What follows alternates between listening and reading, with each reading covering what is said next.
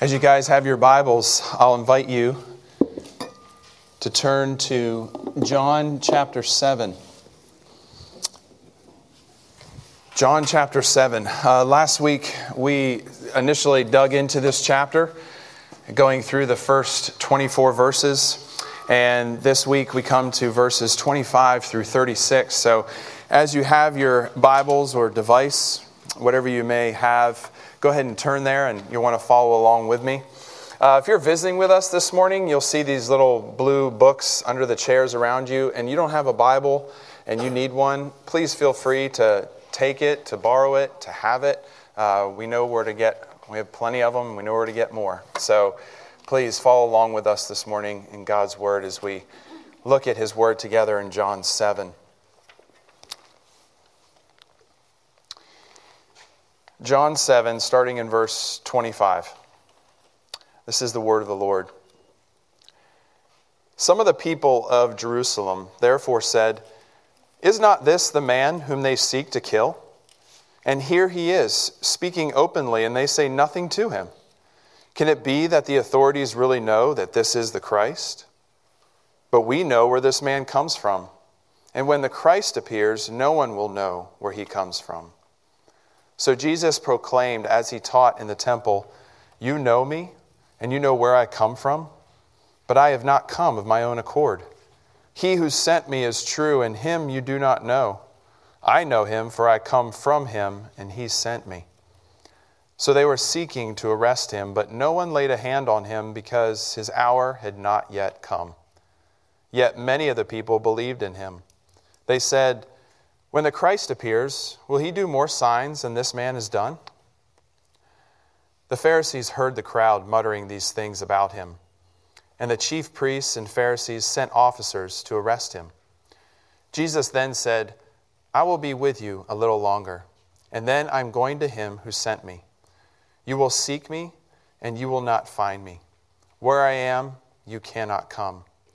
The Jews said to one another, where does this man intend to go that we will not find him? Does he intend to go to the dispersion among the Greeks and teach the Greeks?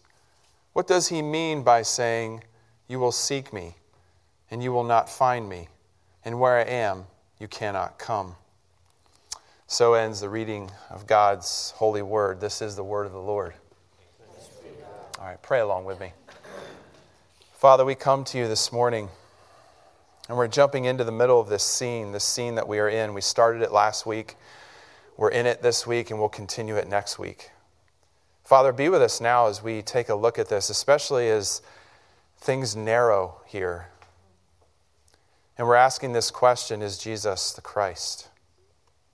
Father, be with us this morning. Open our eyes, open our ears, open our hearts to receive your word, to receive your truth press it deep so that as we leave here, it will impact and we will live lives for you. Father, we're thankful for this time together to look at your word. Speak through me now. May you help me to speak only your words, your truth. And we ask all this in your name. Amen. You know, as you go through life, you have questions. You have questions, some are big, Maybe some are more humorous, or maybe some are the ones just right in front of you at the moment on an exam.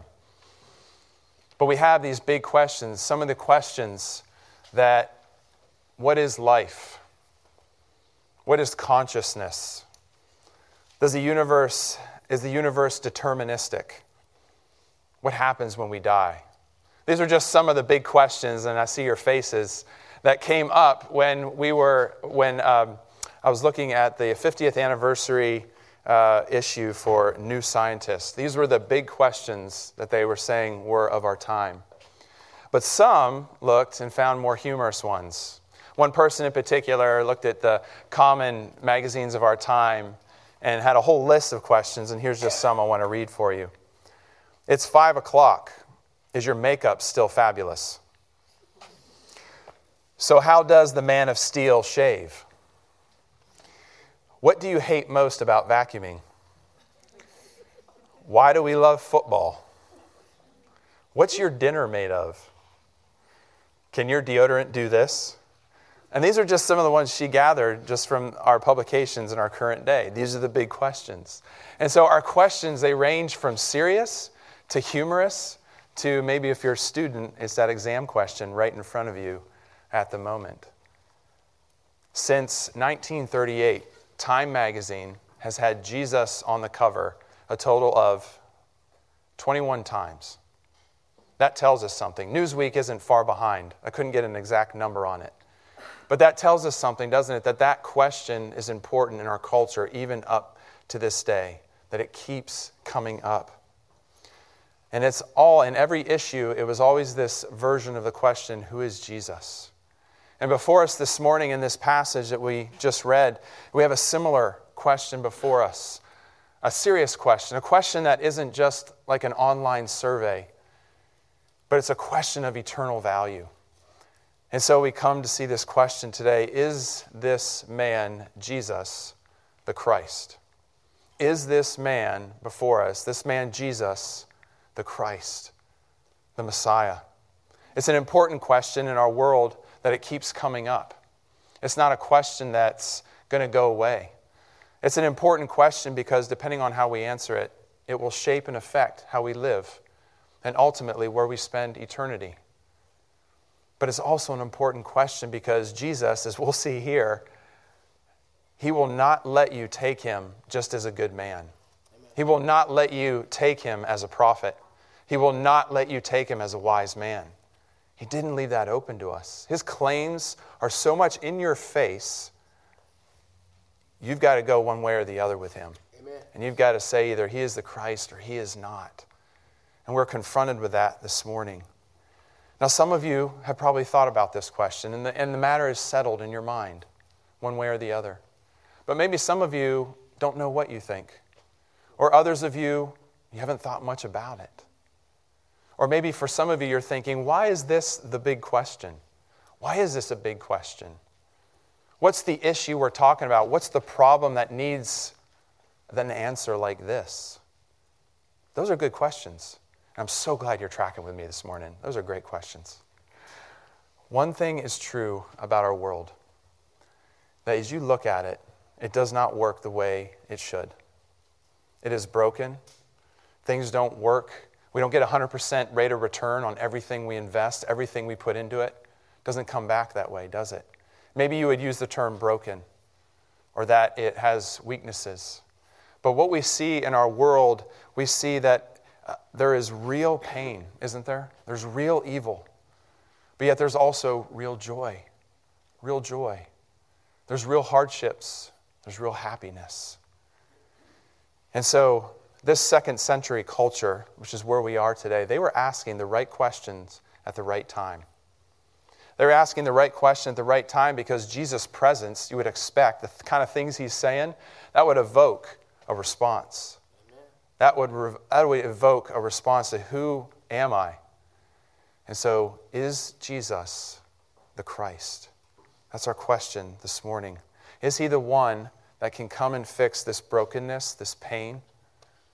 Is he the one that can really give us peace and really give us joy deep down in my heart and satisfy my wantings? Can he do that? Is this the Jesus? Is this the Christ? Well, as we jump into this scene, um, this, is, this is like jumping into an ongoing scene. Imagine, you know, you're, you're at like a massive gathering party and, you know, it's been going on for a while and you, you come walking in and you see this intense conversation and you just kind of stop and go, what's going on here? Yeah, they're saying some strong stuff. How do I, I don't have my bearings here. Where are we in this? And this scene is kind of in the middle and it'll end next week. But as Jesus is at the Feast of Tabernacles, the Feast of Booths, maybe some of your translations use one of those two words.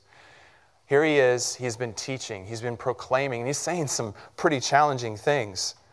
Uh, in, verse, in chapter 7, verse 19, he's challenging them, saying, You don't keep the law. In chapter 7, 24, he says, Judge with right judgment. And he's saying this because they don't believe who he is, who he said he was. They don't believe in him. And so it's no surprise as we kind of jump in the middle of this scene that they're saying these kind of things as we read verses 25 and 27. Look how verse 25 and 27 start. After Jesus has said these things, they say, Isn't this To paraphrase, isn't this the one that you're trying to kill? But yet here he is speaking openly, publicly, saying these things, and the authorities are nearby. They know about it, but they're not doing anything. Could it be that they really think he is the Christ? The one. Maybe they went off into the corners and have some new evidence and they think he really is the Christ. Is he? Nah, they're real quick, aren't they? They're real quick to say no, that it couldn't be him, because we know where he comes from. And our understanding of things is that you're not going to know where he comes from. So this can't be the Christ. Now, just to fill you in on this, you're thinking to yourself, if you know the Bible, you say, no, wait a minute, the Old Testament did talk about Jesus coming. So why, why was this the predominant view at the time? Well, fortunately, there were, there, were two, there were two views going on at this time. And fortunately, in this passage in chapter 7, we get to see both of these views. And the one view was that you just wouldn't know. His, his origin would be completely unknown until the day he comes, and there he is. And they pulled this from extra biblical texts, texts that are outside of Scripture, outside of the Old Testament. For example, uh, 4th Ezra, chapter 13, 51 through 52 says, No one on earth can see my son or those who are with him, except in the time of his day. Justin Martyr, a Christian apologist in the second century, in his uh, dialogue with Trypho, he says this, or this was the dialogue that Trypho had said. He said, The Messiah, even if he be born and actually exists somewhere, is an unknown. You see, he believed that the Messiah would be born of flesh and blood, yet he would be wholly unknown until he appeared. And so, this was a view that was predominant in the culture at the time that no, we wouldn't necessarily know where the Messiah is from. But yet, if you look a little further, and we'll get to it in, in verses 40 through 44, you'll see another view. You'll see the view where it says in verse 42 Has not the scripture said that the Christ comes from the offspring of David? and comes from Bethlehem, the village where David was. And where they were citing this from was they knew Micah 5 2. In Micah 5 2, it says, O Bethlehem Ephrathah, who are too little to be among the clans of Judah, from you shall come forth for me one who is to be ruler in Israel, whose coming forth is from of old, from ancient of days. And so this other view knew and just to give you perspective here, when it says Bethlehem Ephrathah, this is how fine tuned it was that not only would we know where he comes from, but we would really know where he comes from. It's kind of like saying he's not going to come from Hollywood, California. He's not coming from Hollywood, Florida, but he's coming from Hollywood, South Carolina. It does exist. Look it up on your map.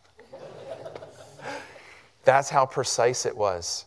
And so these two views were competing in the day, and they think they know, and so they easily dismiss Jesus. But Jesus doesn't let them go with that. Look down in your verse, uh, verse 28, where Jesus responds, verses 28 and 29. And he says, basically, to paraphrase, You know me, you know where I'm from, but yet you don't know the one who sent me, the Father. I know him, for I come from the Father. He sent me. And so here's Jesus, and you'll see this word right there in verse 28 that says proclaim. Just to give you perspective here, that word is a very strong word. It wasn't as if this was just some side conversation at a party and where Jesus says, No, you think you know, and the little huddle over here. Like the word is so strong that he literally shouted it, he proclaimed it loudly. Like Jesus will not back off. Jesus will not back down. Whatever he's doing, he's doing it publicly, he's doing it clearly, and he will let you know this is what this is what I believe. This is what this is how things are. And so he says publicly and loudly, using this kind of iconic or ironic language, that you think you know, you don't know. You think you do, but you don't. And his father is the one who has sent him. And this is what's interesting. Jesus' divine commission, him saying, I have been sent from the Father, separates him from others. That he actually, and this is something that they will continue to talk to him about as we go through the book of John. This is going to come up again. This stuff talking to him about his father um, and that he's been sent from the Father. And what's implied here in this is that those who recognize Jesus see him as the Christ. They really do know God. And those who don't, they don't know God. This is something that comes up later in John 8, verse 19, as well as verse 55. I just want to read that for you. They said to him, Where is your father? And Jesus answered, You know neither me nor my father.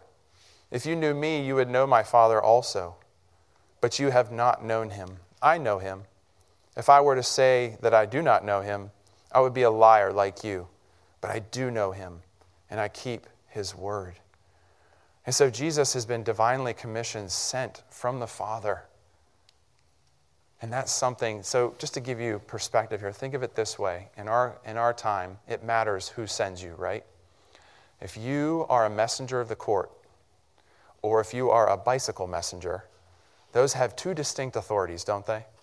Right? A messenger of the court comes out from the court with the authority of the court, giving you what the court has said, but also executor. What do they do? They're just carrying the packages, letters, etc., and just delivering it to you and walking away.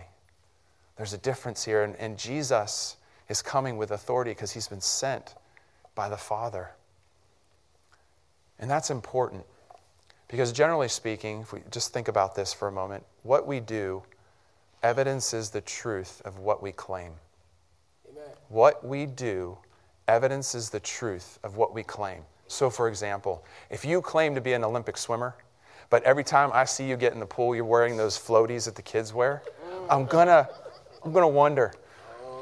But if you tell me you're a writer, and but yet you can't read and write, I'm gonna wonder. So, in this passage, the reason this divine commission is important is that if he has been sent from the Father, and if this is true, then you will expect to see things that would be true of someone who says such a thing. Right? If he has been divinely commissioned from the Father, then you expect to see things that reflect that and show that to be true. I'm glad you guys are tracking and you're answering that question. You're asking those questions because that's exactly where the passage goes next. This part, the verses in 30 through 36, we see not only uh, is he the Christ because of his divine commission from the Father, but that he's also the Christ because of his works. And the first thing, look down with me there at verse 30, where their response to this in verse 30 is basically they're going to arrest him. Kind of like saying, You're not the Christ. You can't say these things. Arrest him. But don't miss that second half of verse 30. It's subtle, and sometimes we can gloss right over it. But it's so powerful. It's like one of those things in literature that are so pregnant with such meaning and such power, it's easy to pass over, but it carries with it such weight and authority. Don't miss this in verse 30. He says, So they were seeking to arrest him, but no one laid a hand on him because his hour had not yet come. Don't let that pass you by that God is in charge and in control of all these things. And they say, Arrest him. And God says, No, not yet. It's not time. And you will not arrest him until the time that I have ordained. And God, in his power, is so sovereign. We see this come, to the, come through on the pages of Scripture um, that he actually um, has his, is acting out his sovereign will. We see this in uh, John 10, verses 17 through 18. For this reason, the Father loves me, because I lay down my life that I may take it up again. No one takes it from me, but I lay it down of my own accord. I have authority to lay it down, I have authority to take it up again. This charge I have received from my Father. And so, even though it looks like things are out of control, even though it looks like they're going to get their way, God says, no, not yet. Not until I have ordained it, not until my timetable is complete. And so they might want to arrest him, but it's not happening yet. And that's, let that be comforting to us that God, in his sovereignty, is in control over all things, no matter how dismal things look, no matter how hard things can be. And even play this out what eventually happened to Jesus. It looks like, oh no, it failed. He wasn't it. God is moving and acting, and He is sovereign, and He's working out His plan. And it cannot be thwarted by man. Amen. And so we see His sovereign power in His work, his, his, the work of His sovereign power here. But it moves on, this passage moves on, and we see the work of His signs in verse 31. We see another response, don't we? There was the response of, No, He's not the Christ, we know better. But then you have this response they believe in Jesus and that they are compelled by the signs. At this point, popular, uh, in popular thought in their culture, they didn't necessarily put the two together to expect the Messiah to be someone who'd be doing signs, but yet they put it together. And rightly so, they should. If you look at passages like Isaiah 35, 4 through 6, and then Matthew 11, 2 through 5, you see that the Messiah, when he comes, he will do these signs, he will do these miracles. Now, I want to be careful here because it's, the passage points out that they believe because of his signs. But I also want to caution us that Scripture doesn't tell us to believe, to base our faith fully, foundationally, because we have seen signs or miracles or powers. It's not to be based on that. But yet, it's, it's better than nothing. In, in chapter 10, verse 38, Jesus even said himself, But if I do them, that is, signs, miracles, even though you do not believe me, believe the works, that you may know and understand that the Father is in me, and I am in the Father. And so, while this looks on the page, on the face of it, that this is kind of an infant faith, there are those later that will say in verses 40 through 44, No, he is the prophet. No, he is the Christ. But here, they're saying they believe in Jesus, but it's because of his miracles.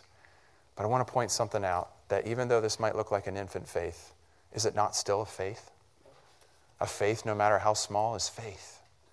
And so they believe in Jesus. They've seen the power of his miracles, and they believe. And that's what the miracles were designed to do. The miracles were designed to point to Christ and say, He is the Christ. He is who He says He is. Um, think of it this way you know, we're, we, go, we go out all the time driving, you see all kinds of signs, right? Um, you guys you probably, maybe you see these. I think some of, some of us who've been driving so long, we probably don't see these. But there's these signs that come before the stop sign, right, that let you know there's a stop sign ahead, right? They're yellow, they're kind of diamond shaped, has a, has a picture of the red stop sign on it. How funny would it be if you saw people stopping at that sign? It'd be pretty ridiculous, right?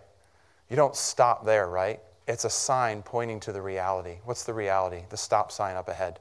That's where you stop. And that's what these things were meant to do. They weren't meant to be the end in and of themselves, but to point to Christ Himself, to something greater. And so these signs, which they saw, pointed them toward, it evidenced, it bolstered that Jesus is the Christ. And they saw and they believed. But then, lastly, here we see the work of his complete redemption in verses 33 through 36. As the authorities have gotten together, and they're coming to arrest him and they're looking for an opportunity. Jesus says he will be with them a little longer and then he's going to go back to the Father. Now, this, that's a loaded statement. I'm going back to the Father. Just think about all that's contained in what he just said.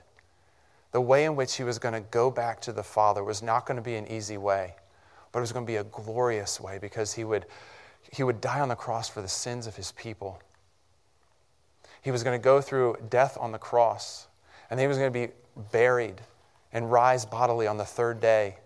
And then he would eventually ascend into heaven to be with the Father and to have that glory he once had at the beginning.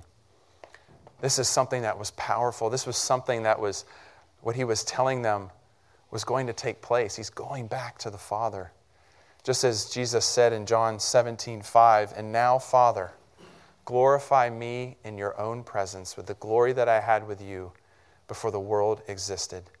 Jesus is going to go back and enjoy that glory that he first had with the Father before the world existed. That's where he's going. And he will have accomplished, and he will be seated because he will have accomplished the work for which he came. That's powerful. And so Jesus tells them they cannot come where he's going.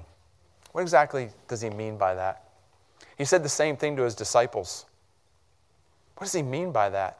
Well, I think what's implied here in this, in this part where he says this to him is that you cannot come because you don't believe in me.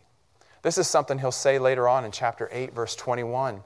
He'll say, I'm going away, and you will seek me, and you will die in your sin. Where I am going, you cannot come. And so there's a sense which you cannot come because you do not believe who I am, who I say I am. You will not be there. But then he tells his disciples later on in chapter 13 the same thing you, will, you cannot come where I am.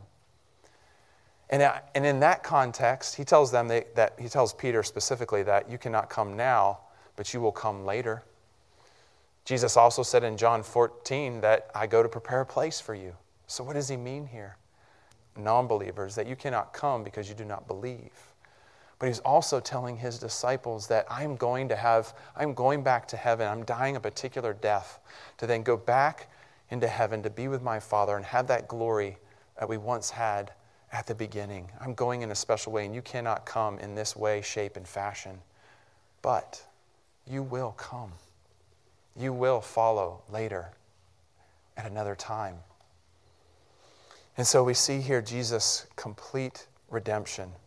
That by him saying, I'm going back to the Father, he's saying, It is finished, it is accomplished. And we see his powerful work. The people are thinking earthly, they're not thinking spiritually. But yet, this passage ends with them still saying, as you look at the end of the passage, what does he mean by saying, You will seek me and you will not find me? And where I am, you cannot come.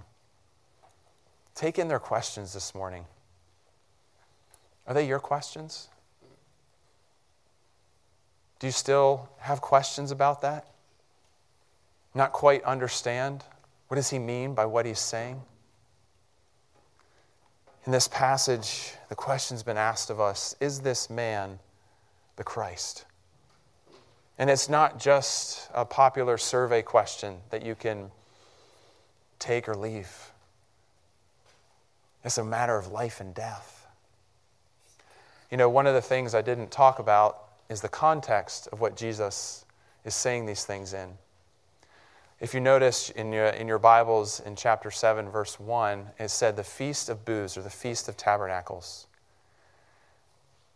This context that Jesus is in, where he is speaking with such authority, is in the midst of a festival that was designed to celebrate when um, it first came up, when they came out of Egypt, where they had been rescued from the land of slavery, which is a picture of sin. And they had been rescued, and God told them to build these booths and to, and to dwell in them for that time in order to show that He is the one who provides and the one that protects. They did this after the harvest because He is the one that provides. The picture here that would have been displayed to them as they celebrate this, this, this festival was that God protects and God provides. And here's Jesus standing in the middle of this, where God the Father has sent the Son, saying, Here He is the one who protects and provides what you truly need. He is the Christ and He stands right before you, but yet you won't have Him. And He is everything. He is the Christ, the one who protects and the one who provides the salvation that you desperately need. He's standing before us this morning, too. He's standing before us asking that same question Is Jesus the Christ? Some of you this morning are saying, Yes, He is. And I want to encourage you then look to Him even more as the provision and protection that you need. Look to Him and see again how He has provided for you. And let that stir your heart and love Him all the more. Some of you this morning may be going, I don't know. I haven't thought about this, or I'm still thinking about it. That's okay. I tell you what, do me a favor, ask the next question. Keep going with your questions and let's keep talking about it. Keep asking those questions. Because there's not a question that Jesus is afraid of, nor other scriptures don't have an answer for. Because he is the Christ. Keep asking. But some of you this morning, you're saying, no, this matter is resolved. I do not believe he is the Christ. But yet he keeps coming up. He won't go away. And He stands before you this morning as we have seen that, that He has been sent from the Father, and He has evidenced Himself that He was sent by, from the Father in the works that He did, the works of His, his sovereignty, the works of his signs, the work of the complete redemption that he offered. This didn't happen in a corner in a closet. This is testified. This is a authoritative testimony that we have before us of these things happening. And he stands before you this morning, and the question is put to you Is he the Christ? And I want to encourage you believe in Jesus. Let's pray.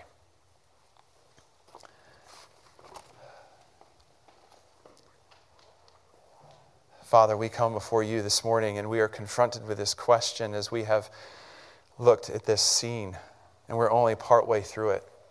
It will conclude next week. And but yet we've been challenged with that question, are you is your son the Christ? Father, as we think about that question, as those here wrestle with it, as those here think they have already dealt with that question, Father, I pray that again you would be with those who do know you, that you would encourage their hearts and minds of your incredible provision and protection. I pray, Father, for those who have continued questions, I pray they would keep asking those questions and they would look for answers. I ask, Father, for those who do not know you, who have think that they have settled that question, I pray, Father, they would consider once again and look and see that you are the Christ and the one that can bring true healing, the one that can give eternal life, the one that can truly satisfy. Father, do that work here in our midst. Help us to proclaim this truth and to proclaim it in love. I thank you for this time. We ask all this in your name. Amen.